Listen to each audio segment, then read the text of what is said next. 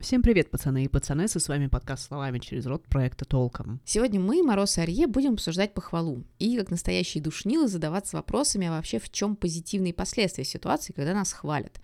Почему похвала – это часто не работающий механизм поддержки, и что мы можем предложить друг другу более обнадеживающего в коммуникации. Как обычно, мы смотрим на ситуацию по-разному, поэтому попробуем нащупать некоторую общую позицию относительно тех приятных слов, которые звучат так сладко в любом разговоре. Угу, примерно каждый раз, как ты комментируешь про мои античные всякие штучки. А пока мы не начали, Арье заметит, что... Я замечу, что если вам нравится подкаст, мы будем супер благодарны, если вы подпишетесь на нас на избранных платформах, поставите лайки, оставите отзывы там, где это возможно.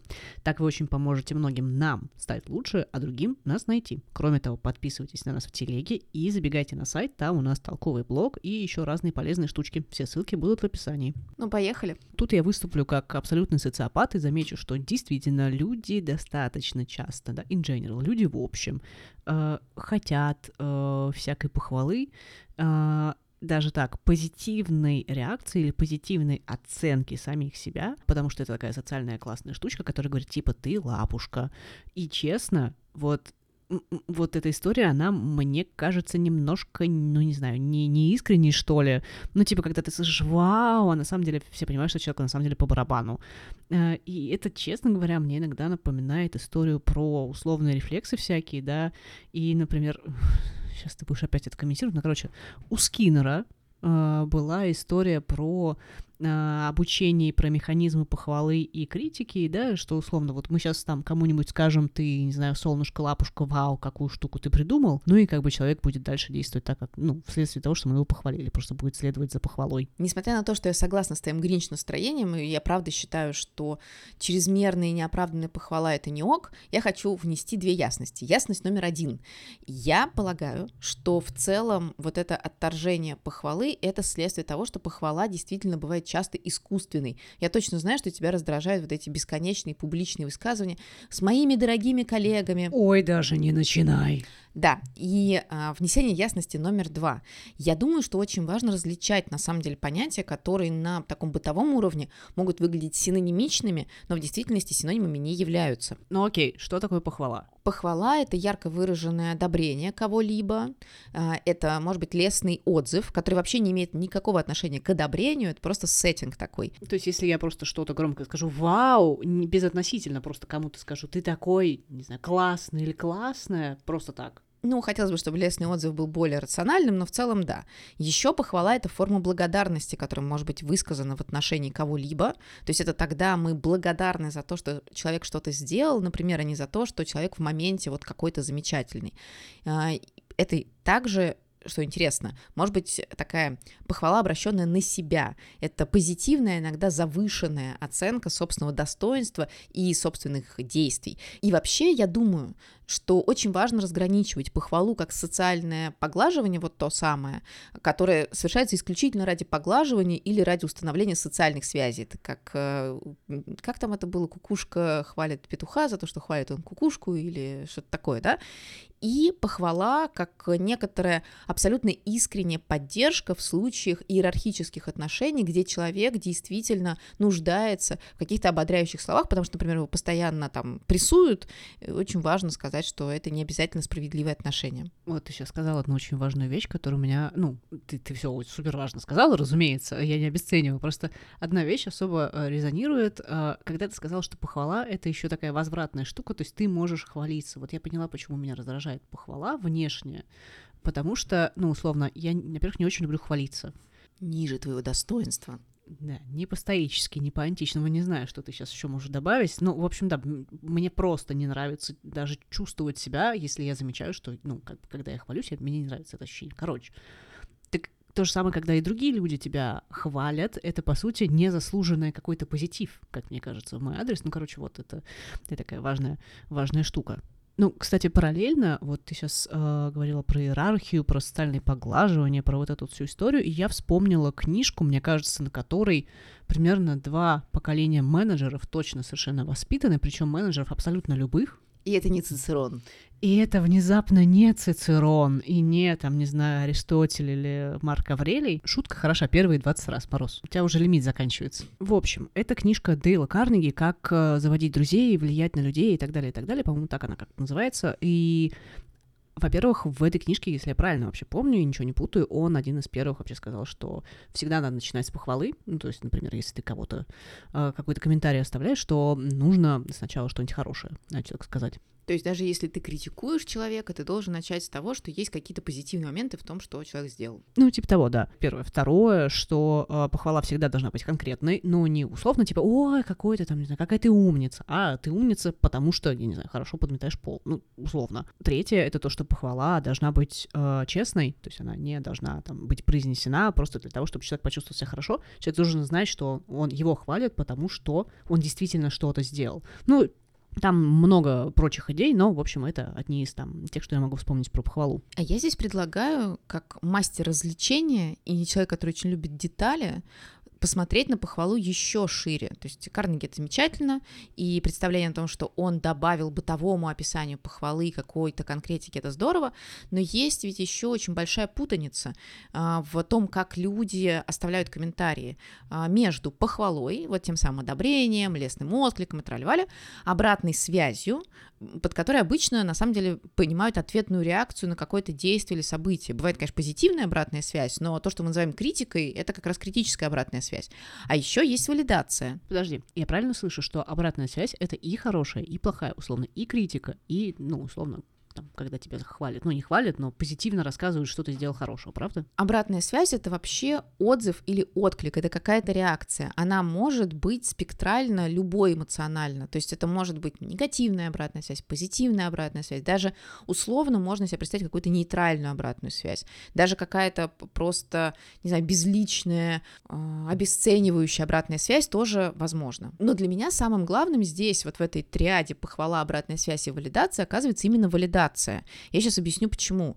Мы говорим о том, что что-то не так с похвалой, и начинаем говорить о том, что вот, похвала бывает, например, неспецифичной, или похвала бывает неоправданной, или нечестной, но очень часто в коммуникации на самом деле люди ждут не похвалу и даже не обратную связь. Они ждут чего-то другого. Вот когда ты говоришь, что э, я не чувствую, э, не знаю, в похвале что-то легитимное для себя, меня хвалят, а мне некомфортно, это значит, что в этот момент ты не хочешь, чтобы тебя хлопали по плечу, говорили, ты классная. Или если ты там условно облажалась, э, чтобы там цокали языком и говорили, ой, ну, ну, ну все хорошо, но ты, у тебя все замечательно, но вот здесь, здесь и здесь какие-то недочеты. Ты ждешь чего-то другого. И мне кажется, что что-то другое это как раз валидация. Поубеждай меня еще, расскажи про валидацию. Э, валидация это что-то на психологическом. Э, это термин, который предложила Марша Линихан, это создательница диалектической поведенческой терапии, очень сейчас продуктивного направления в работе с разными сложными состояниями. Если очень просто, валидация это процесс признания и принятия мыслей, эмоций, чувств и поступков и своих, и чужих как понятных. Это не значит, что мы их принимаем как единственно верные или что мы с ними солидаризируемся, но мы, условно, в разговорах с собой, и особенно для нас сейчас важно, в разговорах с другими людьми, как бы подаем сигналы. Окей, я тебя слышу, я тебя слушаю, я понимаю, почему ты испытываешь в тот или иной момент вот такие переживания, вот такие эмоции. Я не обесцениваю то, что ты переживаешь, я не хмыкаю там в ответ на а, какие-то а, твои замечания, комментарии или поведенческие паттерны и так далее, и так далее. И вот мне кажется, что Линихан описывает несколько уровней валидации, мы не будем сейчас их разбирать все, потому что все-таки, ну, мы не про психологию, да, но я думаю, что если принять во внимание, что люди в целом скорее ищут валидации и валидирующего поведения от других, чем похвалы, это нам может помочь в коммуникации. Ну хорошо, ну пару примеров просто приведи, может быть, спектр, самое крайнее и самое, знаю, самое, самый низкий уровень и самый высокий. Ну, например? Ну, я бы сказала, самый такой поверхностный, да, и, и самый сложный, вот который сложнее всего в себе нарастить. А, самый первый уровень, он звучит чрезвычайно просто, но люди это категорически не умеют, это быть в моменте, быть здесь и сейчас. Не путай с быть в потоке.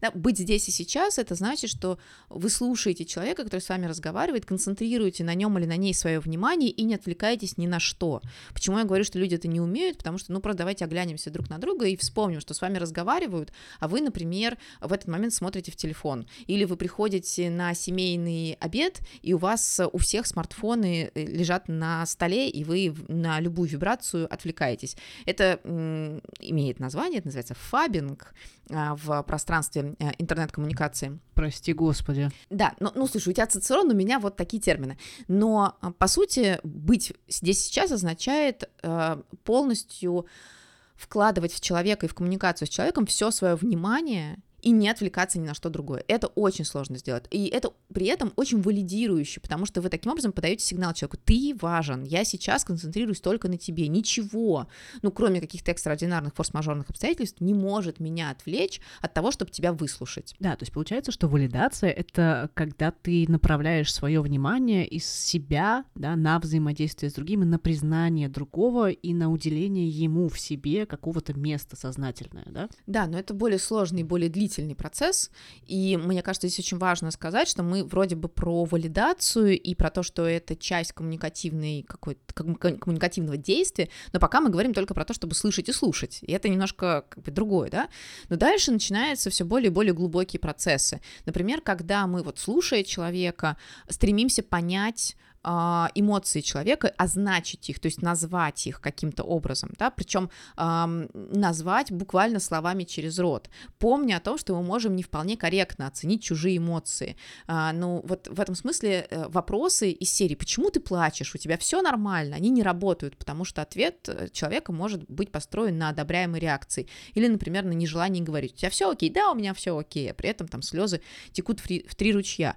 Э, вот понимание того, что у нас есть ограниченность возможность, а, ну, как бы реконструкции чужих эмоций, чужих переживаний очень важно для того, чтобы как раз выстраивать в себе человека валидирующего. Окей, okay, то есть человек валидирующий — это такая следующая ступень эволюции. Ну, а что там дальше? А дальше, по идее, мы понимаем поведение человека в контексте личной истории, физического и эмоционального состояния. Мы признаем, что какие-то реакции нормальные вот в этих условиях, вот у этого человека в связи с вот этим бэкграундом. Мы говорим об этом. То есть мы говорим, что да, окей, сейчас а, нормально то, что ты переживаешь, потому что я знаю, что у тебя вот есть такая история. Причем, конечно, очень важно, чтобы а, мы говорили человеку об этом в ситуации, когда мы реально знаем о том, что у человека происходит, и не достраивали какие-то фантазмы. Ну и в конечном итоге валидация, она, конечно, полностью искренняя. То есть мы не манипулятивно говорим, ну да, я понимаю, у тебя такой стресс, а, и не подталкиваем таким образом человека, например, к тому, чтобы видеть нас как принимающих субъектов, потом делать все, что мы захотим.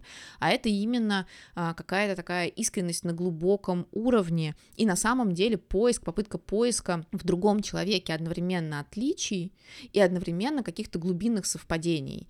Поэтому валидация это очень сложный процесс, и поэтому те люди, которые умеют валидировать, причем мне кажется, что это умеют не только там условно психологи, но есть просто люди, которые все прокачивают какие-то там, да, не знаю, эмпатию, эм, эмоциональный интеллект, еще какие-то штуки, и которые умеют вот как раз вербально это все выражать, они, эти люди очень ценятся, потому что они не будут как раз тебя хлопать по плечу, и они не будут говорить это «Вау, как клево», а они будут готовы на глубокую коммуникацию, и они будут думать о словах, которые они тебе говорят, потому что они будут искренне хотеть быть искренними.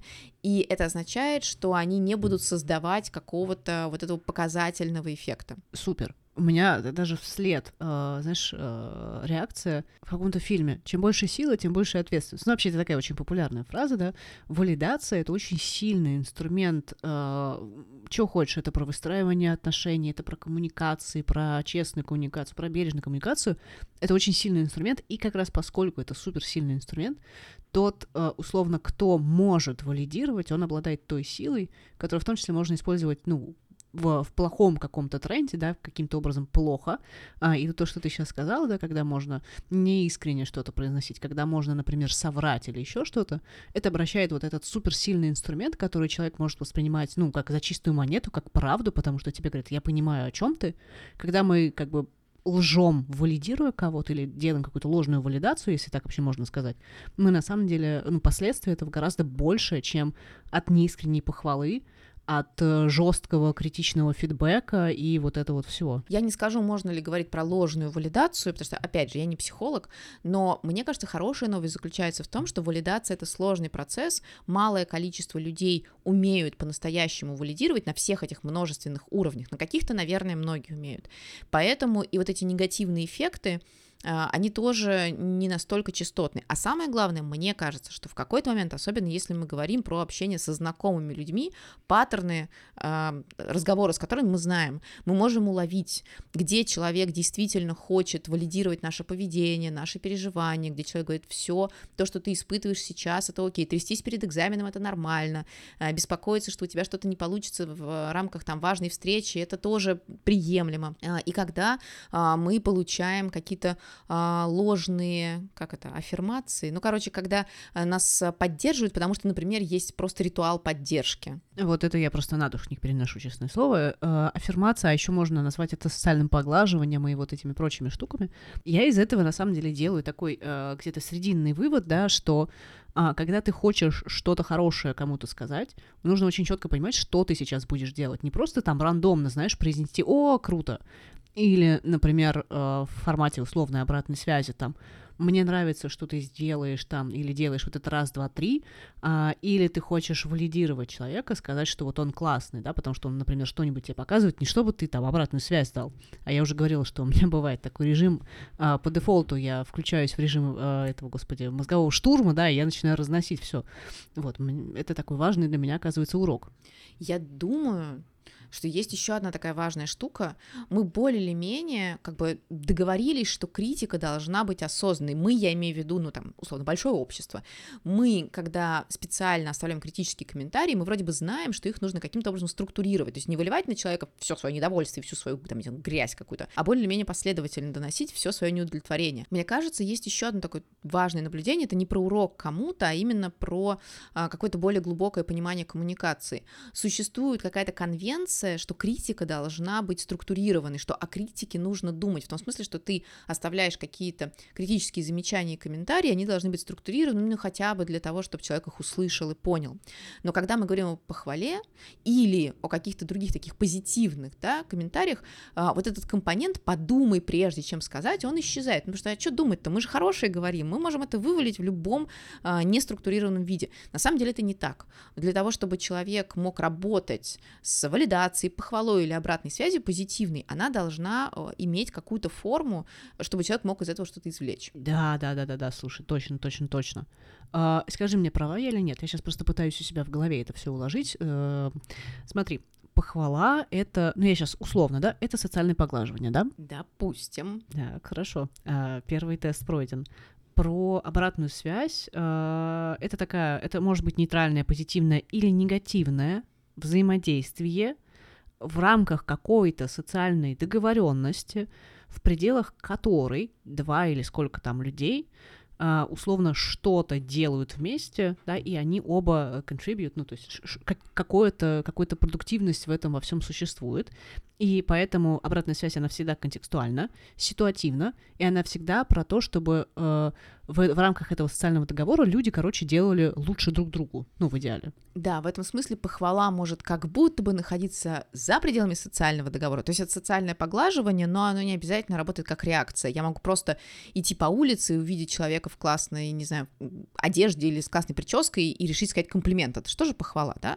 А фидбэк или обратная связь в этом смысле гораздо более социально обоснована. Ну да, и она условно типа должна быть объективнее, да, менее эмоциональной. Окей, супер. И валидация — это признание и согласие, и принятие с другостью другого человека, и он может быть э, понятным, непонятным, но признаем его как бы существование, его субъектность, его мнение, его все, и как бы мы готовы ему показать, окей, хорошо, я тебя вижу, условно, кто смотрел «Аватар», да, я тебя вижу. Стилистически, как человек с редакторским опытом, я не очень могу согласиться с тем, как ты упаковал это высказывание, но содержательно, да, я думаю, что ты права.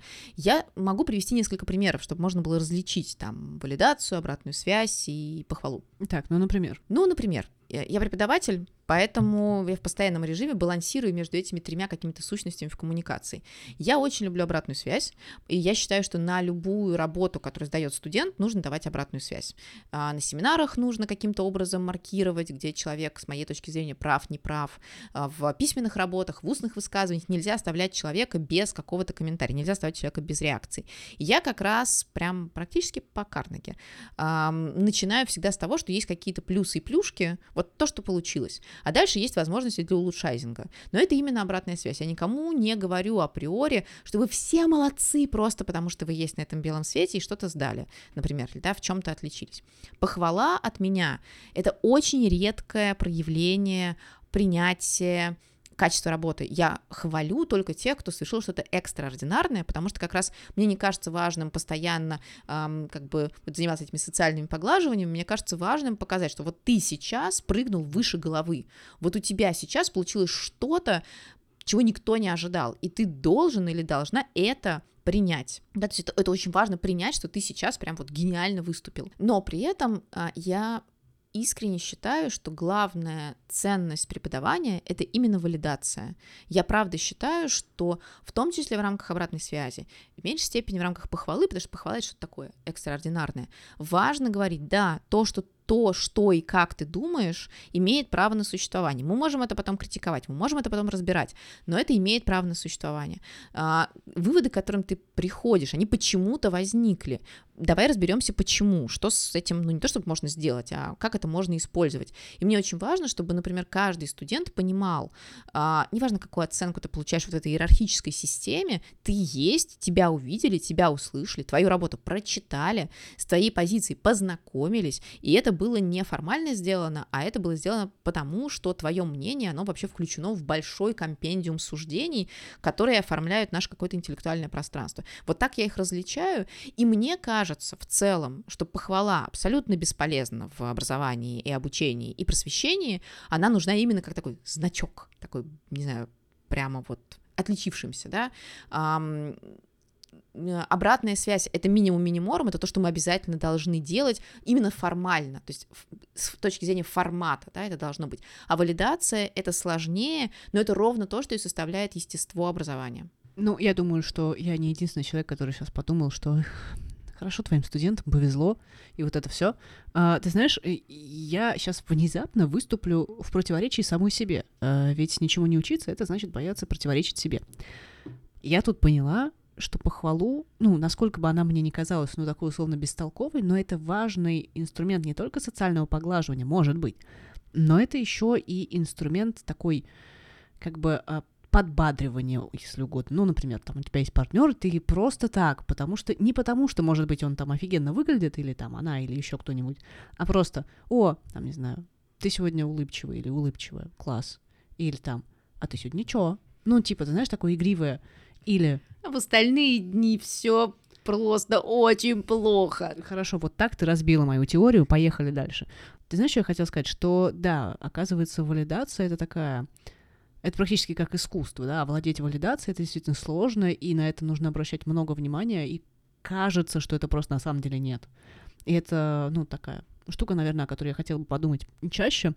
Но пока я слушала тебя, я поняла такую важную штуку, что неважно, мы говорим о валидации, о похвале или об обратной связи, похвала — это такая штука, которая может потенциально привести к инфляции какой-то позитивной реакции, потому что как раз в отличие от обратной связи, которая, ну, типа конструктивно, от валидации, которая помогает человеку, которого валидируют, то похвала, произнесенная рандомно просто так, она потенциально, ну, реально ведет к, к, к инфляции и, по сути, обесценивая потенциально и обратную связь, и валидацию. Что ты думаешь? Я думаю, да. В целом, мне кажется, что мы вообще живем в мире, который очень часто настраивает всех вокруг на позитивное мышление. Чем больше этого позитивного мышления, при том, что я очень люблю, когда люди мыслят как бы с позитивной повестки. Чем больше этого всего радостного, солнечного и а, вот этих всех а, лесных комплиментов, которые люди рассыпают вокруг а, друг друга, тем меньше на самом деле есть ощущение, что за этим есть какой-то вес. Ну да, опять вот мой любимый пример, с мы с дорогими коллегами там сделали какую-нибудь очередную фигню. Когда люди это пишут, они, давайте я мягко скажу, это будет очень редкий для меня момент, но я скажу это мягко. Люди, которые пишут мы с дорогими коллегами там или мы с крутонами где-то там сделали что-то, люди, которые это пишут, они вообще не всегда думают, что это были крутаны и уж тем более дорогие коллеги или что-нибудь в этом роде. Но это создает такое прекрасное, значит, э, мир пони и единорогов, где, короче, все такое прекрасное, волшебное. И, по сути, это не просто обесценивает, но это как бы разбавляет ну, то даже как что-то позитивно хорошее, реально хорошее, конструктивное, оно это разбавляет и обесценивает, и лишает это какого-то, ну, той ценности. Это, господи, я читала книжку недавно, Райан Холидей, э, по-моему, короче, какой-то из его книг он писал про то, что наслаждение — это награда, да, это не, то есть получается, что похвала — это не то, чем ты условно питаешься постоянно, да, это не то, что должно поступать постоянно. Похвала — это награда, похвала не может быть частой, любая позитивная обратная связь не может быть постоянной. Вот, это, ну, как бы, если совсем, да, отработать вот эту вот метафору э, еды или диеты, ну вот мы кушаем, у нас есть условный план питания. Мы там э, получаем белок, белки, жиры, углеводы вот в очень там справедливых и нужных нам пропорциях. Если мы, нас часто хвалят, и нерезонно, то оказывается, что мы едим, например, очень много углеводов, и все знают, что происходит, когда кушать много ли плохих углеводов. Пончики, пончики. Пончики, пончики. Ну вот, не знаю, ну, короче, как-то так. Поскольку мы зашли сегодня в зону психологии, я хотела бы здесь обратиться к а, замечанию, которое есть в одной из книжек Людмилы Петрановской.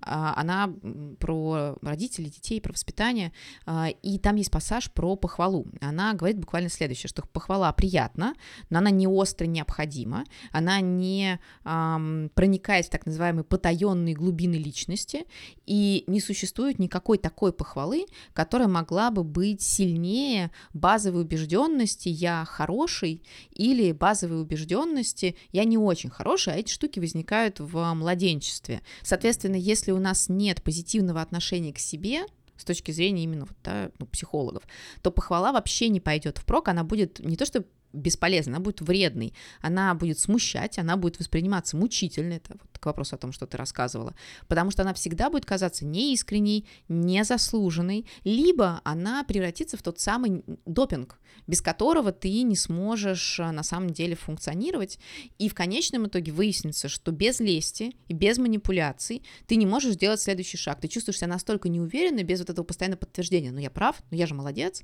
что ты в принципе будешь стоять на месте, а как известно в современном современном мире, если ты стоишь на месте, то ты на самом деле откатываешься назад. Ты знаешь, э, у меня есть даже ощущение, что это снова мы опять возвращаемся к валидации и к тому, что ты условно с самого раннего детства э, помогаешь да, маленькому человеку чувствовать себя ну, хорошим, достойным, без того, чтобы постоянно подкармливать вот этим допингом. Мне очень понравилась вот эта вот метафора допинга.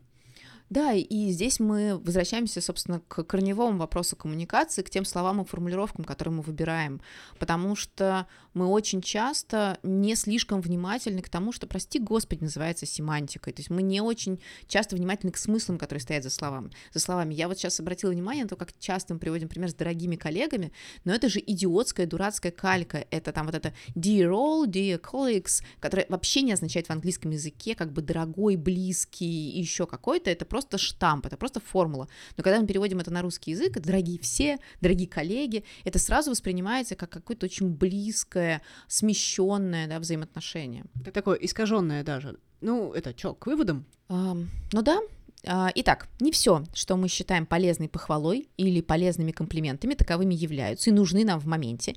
Иногда нам гораздо нужнее аккуратная обратная связь, кстати, не всегда позитивная, очень часто негативная, а нередко нам нужна гораздо большая валидация. А еще нам стоит очень внимательно относиться к тому, как сформулирована похвала, насколько она конкретна, насколько она к месту, вообще какие интенции, то есть намерения стоят за этой похвалой, за этими комплиментами, и абсолютно точно нельзя себя делать зависимым от похвалы и легитимировать себя, то есть подтверждать свое право на существование, отсчитываясь от вот этих вау-эффектов, которые создают другие люди. Ну и, конечно, похвала — это не нулевая степень степень коммуникации. Это не дефолт, это специальное усилие. Оно может как помогать и может выделять человека, так и нет. И таким образом мы делаем вывод, что наша жизнь будет гораздо проще и лучше, если, раз, мы будем внимательны друг к другу, в том числе в желании продемонстрировать одобрение или дать любую позитивную обратную связь. Ну, я сейчас не очень точно выразилась, но я думаю, вы поняли, о чем я говорю. И два, мы будем говорить словами через рот. А с вами были Мороз и Арье. Услышимся. Пока-пока.